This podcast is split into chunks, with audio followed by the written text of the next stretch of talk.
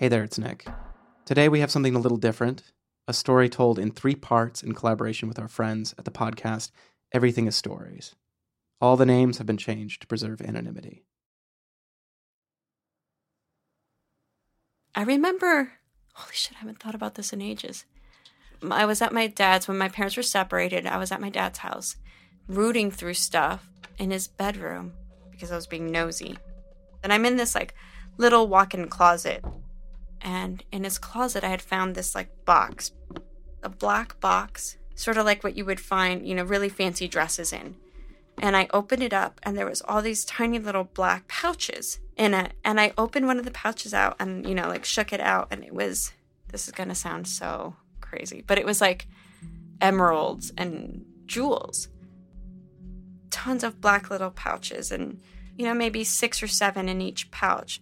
And the ones that I remember most clear was emeralds. So I put it back and no big deal. And, you know, a couple of weeks later, my dad had given me a ring that had an emerald in it and it was gold. And I remember he had to put tooth floss or something around it because it wouldn't fit me. And I felt so proud because it was the first jewelry my dad had ever given me, like real jewelry that wasn't like a little heart or Hello Kitty. And so I remember being nine or 10, and for about a year or so thinking, okay, my dad's a jeweler. Maybe he imports emeralds from Colombia, you know, and sells them to jewelry places here. And I really couldn't tell you at that time what my parents did for work.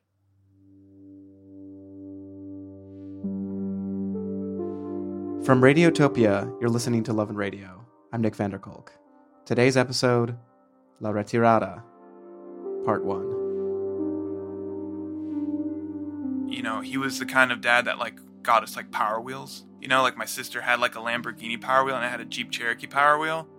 We had, like, our rooms were, we had two separate rooms that were, like, decked out with everything. He gave us everything we wanted. He, like, pretty much spoiled us. He, he was, he was, a, he was a good dad. I grew up with him up until I was about like eight years old.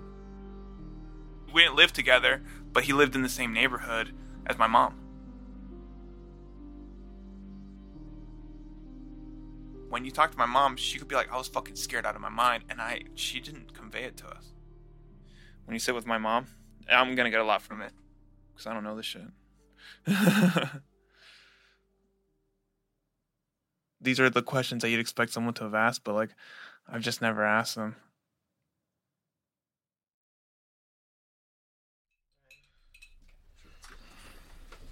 Um, did you want to go over the name stuff? Remember, Mom, we're not using our names. But I have to change names. Well, that's what they're gonna. I don't know how you guys want to do it. What's a name, Mom, that you like a lot but isn't connected to in any way to you? Make it Rocio. That's my best friend from Dominican Republic. No, Okay. Rocio. Yeah. Eh, the last name? Um, let's go with Gomez. Yeah, Rocio Gomez. Rocio Gomez. I write it down so I could remember. um, hi, my name is Rocio Gomez. I'm the mother of um. Just say Jeff Jeff Ksenia. Don't even worry about the last. Okay. Um, my son name is Jeff, and my daughter Ksenia. I got out so early from Dominican Republic when I was only 11. Came to New York. We came here, and I remember it was snowing. And my uncle and my aunt, they used to live here, and they came to the airport with coats. First time that I wore a coat. I skipped school. I did a lot of skipping school. If I had a class that I didn't like or whatever, I would skip that, and then the next day I would skip. You know, I would miss so much that they would call my father. You know, so I was always in the principal office. Trust me, I was a tomboy. I would fight. I had the strength, I have the ability, and I, you know, I was fast. I go. I don't care if I get bit up. I became like a little gang, a little clique, you know, maybe like eight. We used to wear our jacket, a jacket, Lee, Levi's, yeah, with a name and everything. And I was the leader. We didn't do nothing bad. I didn't like people doing things to people that, you know, cannot defend themselves. Whoever was picked on, we were there to protect them. Latinas, Puerto Ricans, Dominicans, we used to help a lot of South Americans. I remember uh, this girl from Ecuador. She had long hair, black long hair, and she was going up the stairs. And this uh, black kids, they started putting a match in her hair. When I saw that, and I just jump and fight.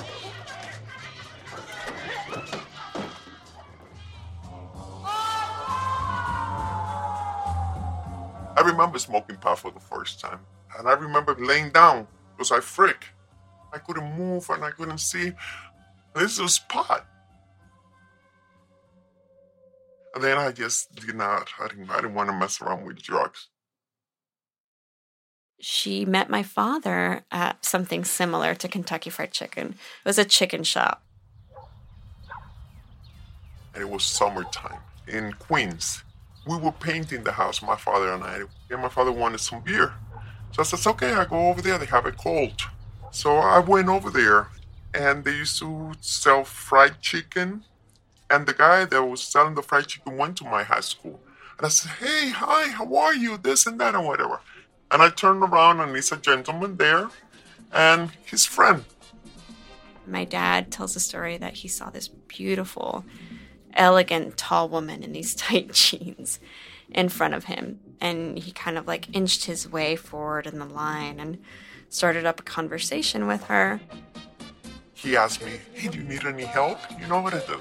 I says, No, no, no, no. And I go, Hey, I got my car here. If you need a, a ride, I says, No, thank you. I, I, I live only two blocks away. But he kept coming and says, Come on, come on, let me help you. And I says, Heck it. I gave him the beer and I said, and I start walking out, say bye bye to the guy, and he kept walking with me he started asking me questions. Where you from? And I, oh, don't tell me you uh, Puerto Rican or Venezuelan. And I said, no, I'm Dominican. Said, oh, how could you? Yes, and whatever. We were just having a conversation. He told me why he came here. Um, my dad was born in Colombia and left to come to the United States. And he's in New York and he's going to school out here to study English and business at the local community college. But his goal is going back to Colombia to help his father because his father, his grandfather had a lot of land, especially rice and cattle. My family, they had cattle and they had rice and they had, you know, we had that in common. So, so we got land too in the Dominican Republic and this and farming and everything. You know, and I see him for the first time. I don't, I don't find him, you know, his face was beautiful it's his ways. His ways. He will come, open the door for you. You know, he's a gentleman. You know, and the, he he speak a beautiful Spanish. People that comes from Bogota, their Spanish is superior. It sounds so beautiful, especially when you're getting a girl to fall in love with you. Oh, it works like magic. That next weekend, we went to the World Fair. And I remember the second day I kissed him. Was then the beginning of my relationship with their father, Rodrigo. After being like three months or so, or maybe more, we were gonna go to a little party in Queens College. It was nice, a lot of salsa. So we were gonna go all the way over there. So he picked me up. I'm in his car, and he went out to get some cigarettes or something like that. And I see, I look down, and in the rug, the little rug, you know, the, the, the mat, on his side, I see like the point of an envelope. I say, what's that? And I read, I see his name, another lady name. So what the heck? It's a divorce decree thing. So this fucking guy is married. I put it back. I didn't say anything until we got there. My dad had been married to this Jewish woman so that he could gain his residency to live here. The fuck is this? yeah, that's what I'm saying. So, um, my mom was pretty upset. They fought about it. he panicked and he says he didn't live with her, whatever. You know, maybe it was the green card. Of course, they were married and they were living in the same house. He did live with her. He did fuck her. He did all that stuff. But and she had three kids. The girl was ugly. That's another thing. I mean, you know, she was ugly and kind of old. I don't want nothing to do with this guy. As I said, stop seeing him, whatever. One day I come in to the house and he's over there. He had a, a cut all the way from his forehead to his uh, top of his head. A cut, a big, huge cut. And my mom was putting uh, cold towers and stuff like that. So I walk in. I says, "What happened?" He got drunk. He had a car crash. The car was almost total. So I end up taking him to the hospital. He got like I don't know how many stitches. Took him home to his house and made up again. That was my my chance to break it, but made up. Okay, he loves me. He whatever. And his words, he was good with it. I got married in 1978. Then we were going to go to the honeymoon. But we got the surprise that your grandfather wanted to come to the honeymoon, and grandmother, and aunt, and uncle. So we had to change our honeymoon plan to go to Niagara Falls. Right there, I should have walked out.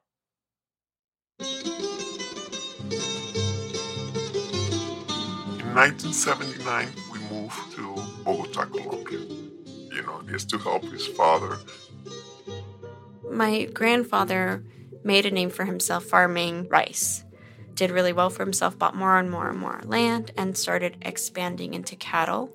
And um, my dad came back basically to help run that.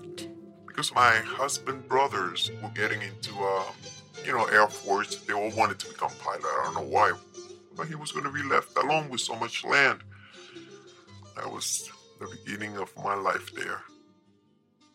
Once I knew that I was going to Colombia, my father made me become an American citizen because he said that Colombia wasn't a stable country and at least, you know, they will take care of the uh, Americans. I met the family. I met the family. They were very nice. Colombians. They were country people. They grew up in a small town. If they went to a sixth, seventh, eighth grade, that was a lot. You know what I mean? You know, they didn't have the culture it wasn't like me. I went to good schools, you know. I, I, knew my history. I knew, you know, where I come from, and not them. They were campesinos, you know. They were like country folk. They were just working the land. And they took me and see the land and see me the the, the, the countryside. It was it was beautiful. It was nice. It was everybody was so nice. I'm, I'm going to spend two years over here. I don't care. You know, it's fine. I was teaching English to little kids. My husband will go and, and work in the country on his land, his father's land, and we were beginning to see production money from the land, and life was good. Then I got pregnant, pregnant of Ksenia, and uh, when I was uh, around three months, um, I wanted to wear my maternity dress, and I was going to go out well, my husband was going to take me out for the first time looking like a pregnant girl. I'm going to go out and eat dinner with my husband, and he said that he was going to come back. He was going to pick up his brother, younger brother. And they never came back.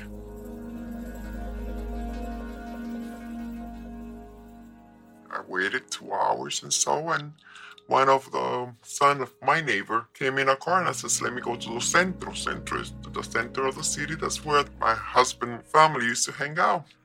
So I went over there and the car I didn't see it nowhere. But passing by a, a little disco that usually was meant for the mozas, they call it the mozas over there. Married guys will bring the girls that were not uh, their wife over there to dance and have a good time and the car was right in front over there. So I went in. He was dancing with a beautiful girl, really young, like 17 year old. And I pulled my husband out of the place and he came, he got startled, he got, and he's apologizing and he's making excuses for himself and whatever. And his brother came, came in. I was already screaming to him and, and the thing that hurt me the most, it was because, uh, you know, it was so much meant to me, you know, to go out, you know, with a little belly already. Well, that happened, so I said, heck, I'm gonna have my girl in the United States. That was my main priority. But then, uh, here we go. That's when everything started. Everything started, uh, with mafia, with the Colombian mafia. Basically, everything that happened with my dad and his brothers, my uncles, the way that it's always been in my head presented in a way was that like he was over here and then one of his brothers was like hey man you know the land and all that that mom and dad left us? We figured out something to do with it. Come back and be a part of it because we're making money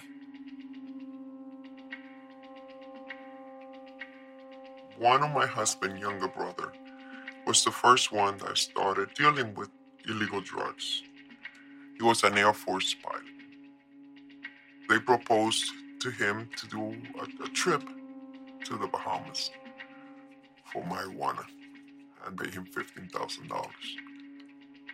And I remember he bought a Honda and it was kind of a orange, beautiful color, like really shiny, but a nice orange. Everybody liked that car. At the beginning, I was all marijuana, then started being cocaine yeah, another brother got enlisted, and then the other brother, and my husband function was mainly it was uh, the money laundering. He he will do the money part because he couldn't be a pilot. He was a corporation that used to bring flowers here from Colombia, and he will take the money to that corporation. And, but he was the one that it was in charge. with his mafiosos He was in charge of getting all the money together to send it back to Colombia. They were using uh, the land strip of my father in law. He has a cattle there, but he has a landing strip. That landing strip was being used for drug dealers to land and take off and refuel.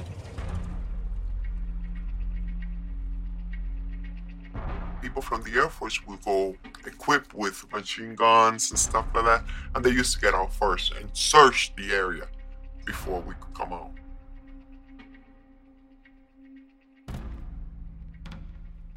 They were doing a flight, all the pilots, and that load was somebody very important. Two parties involved, two mafia guys. It was four planes going to Bolivia, I believe, or Peru one of the planes got caught. My ex husband, youngest brother, was caught by the police, so they couldn't get out. My ex husband is not a pilot, so he, he was he stayed in Bogota. And he saw that his brother, youngest brother, was caught. He came out and stayed with him, giving up the drugs and whatever. They got arrested. They, they were thrown to jail that came out on the newspaper all over the world. All over the world. Dominican Republic, my family saw it. And then all the negotiations started, you know. Money speak. They already bought all the people on the jail. And when they were there in jail, they were partying. They will bring them food, they got the best thing, they bring them girls, they already had everything set up for them. My apartment in Bogota was set up for all the communication so we could talk to them from prison anytime. So all of those uh, mafia lords used to come in the nighttime to my house and talk to them. The mafia they pay off, I think it was two million dollars to get the release and they bought a lot of politicians and they bought a lot of everybody. And they were out. They were out like maybe two weeks or something. So they must have felt probably invincible. They were. It was. It was very corrupted, you know. You were very well protected by by the cops, by whoever, you know. Nobody will mess around with us. They know, especially who you work for, they will not mess around with. No. And over there at that time, being a mafioso, it was even better than being a doctor. People will, you know, even uh, political people, people in the bank, they used to see you like God, even though they knew what you were doing. You know what I mean? When I used to go to a restaurant and one of them would walk in or whatever, or I mean, it was like if the Pope will come in. The respect they used to get, it was mainly the respect. And me being in, in there, I didn't it came to a time that I didn't I didn't give it too much thought. I used to go uh, to the spa, you know. I used to play cards in the club, the best clubs they had. It was always the biggest celebration anywhere. The parties they were so fancy, so I had the best dress. I had the best. We used to go and even be with president of Colombia, celebrations and stuff like that and it was never wrong. I used to go to my drawer and take out five hundred dollars if I wanted. You know, it was uh, it was uh, going to a farm and seeing a horse, and I, I, I want fifteen of them. How much is horse? And this horse came from you know the Middle East, and they cost a fortune, and you don't care. You like that that plane, you get that plane. Whatever I wanted, whatever I wanted, I had it and I didn't have to work for it. I didn't have to do anything for it. You become in a state that is natural. It is all so freaking natural. That's a way of making money. That's a way of whatever. If I didn't give it a lot of thought and I wasn't brought up the way it was, people were just fine with it. The only the only thought that I had it was how much harm we were doing. That was that was always in the back of my mind, you know they they only knew, you know, if they only knew, and they, they only knew, and the whole thing is, uh, I guess, because uh, even though Colombia has a lot of drugs, they don't have a lot of users. You see, and if they have users, well, maybe it's the app. Well, I've seen, yeah, seen the uh, people maybe doing cocaine, and but there was like the lowest kind of side. You didn't you didn't see that. You didn't see people. Uh, uh oh yes he's a, he's a drug addict or he has a habit or you don't see that as you see it here it wasn't affecting them so they didn't care i came to my uh, mother-in-law my father-in-law and i says hey you know you're gonna see babies shaking from addicts you know how much people you guys are hurting i had seen that when i was on the states it didn't seem to matter my brother-in-law and husband they bought them beautiful apartment in Bogota. It must have been like maybe two million dollars. As long they were giving him stuff, everybody was fine. His mom believed that if a woman, you know, wouldn't uh, be faithful or, or wouldn't do the thing for the man or whatever, she should be hitting in the mouth. Hay que pegarle en la jeta. Jeta is animal mouth to the animal. And she said it just like that to me. My sister in law is there. They will follow whatever the husband wants, and that in mind. I wasn't raised that way. But um sometimes I just, you know, just just just just, just play the role, you know, I just lay back and says, Well, one of these days it's gonna be over or for me to take my kids at that time, you know, I still love my husband. And um but I knew that it was wrong. I was always there that it was wrong. I was already becoming too uh maybe um Colombian thinking, you know, just saying yes sir, no sir, and doing whatever they want. Yes, maybe I was. And um I don't know. You see, it's different when you already had things in life. You know, I had cars and whatever. Now I was raised in New York, fancy car, everything. I used to see it, so it wasn't like a big deal for everybody. There I was. Uh, I was never born poor. They were, you know, that's a big deal. But um, once you in it, you want more and more and more, and I saw it. And the competition it was also between the brothers. If one of the brother has something, the other one wanted, and wanted even better. Between them, they were already fighting because of the money. It came to that that that, that family. I mean, if it is destroyed, it's because of that. The greed, the greed. And then as they get bigger, the bigger problems they have. I used to see Americans coming in that I have to get pilots and I have to translate for them and you have to be very careful. And I used to see that they used to be with um, bodyguards and stuff because they didn't want them to make phone calls or whatever because we didn't know if they were, you know, working for the DEA or they were informant and what they were, you know.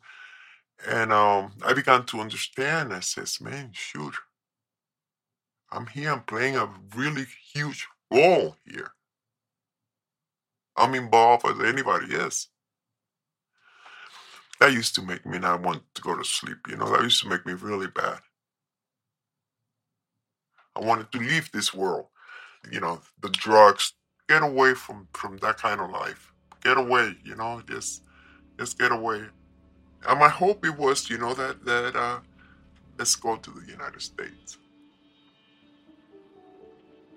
I will talk to my husband about it. And he says, Don't worry, we're gonna get out. You know, just make enough money to what just one more money. You know, I think we have enough. I didn't need it. I didn't need it. I didn't need it, and plus what it comes with it, you know. And even though you know how much money I had, I wasn't content. I wasn't. It wasn't filling me up. It wasn't the life that I want, and I didn't want you know my kids to to grow up. I want them to be educated properly. I didn't want to bring up my kids, you know, with that in that. I would tell my husband. I will fight with him. He was the same. We are going back. We are going back. We are going back. We are going back. But it never seems to us going back. It is so hard to break, so hard to get out, so hard to everything that my husband, I guess, because he, all his family was on it, he couldn't break apart. He couldn't. And I knew then, you know, that that I will never break apart neither. Either he get caught maybe or whatever, it was never gonna end.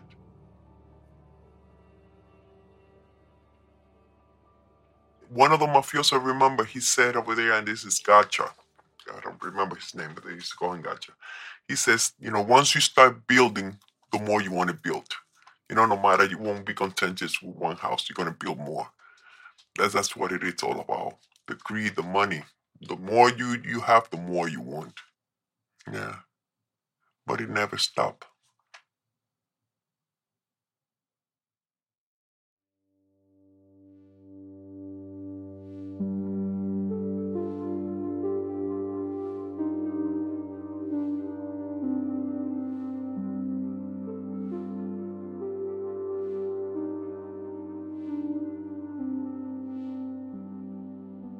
That's it for Love and Radio. But we'll have part two of this story out in just one week, so stay tuned. This episode was produced in collaboration with the Everything is Stories podcast, which you can find at eisradio.org. The show was produced by Brendan Baker, Garrett Crow, Mike Martinez, Tyler Ray, and myself, with production assistance from Paulus Van Horn, Kira O'Connor, and Harriet Soapmansur. Additional help from Ben Grimmy, Isvet Verde, and Antonia Cereijido. Special thanks also to Michael Jones at Studio 44 in Brooklyn.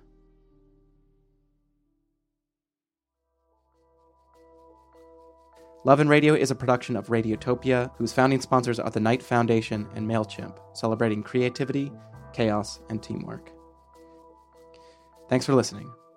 And here's what's coming up on next week's podcast. I says, oh, you gotta take that stuff out of here. You know, I got the kids here. I says, yeah, but tell your husband to tell me what to do with it. All of a sudden, he just disappeared. And, like, it was like, oh, he's out on business. One day I came home and found all of these papers on her bed that said the state of New York versus my dad. Primero que todo, todo Well, it all began with marijuana. Yeah, marijuana. This is how I got away from them all.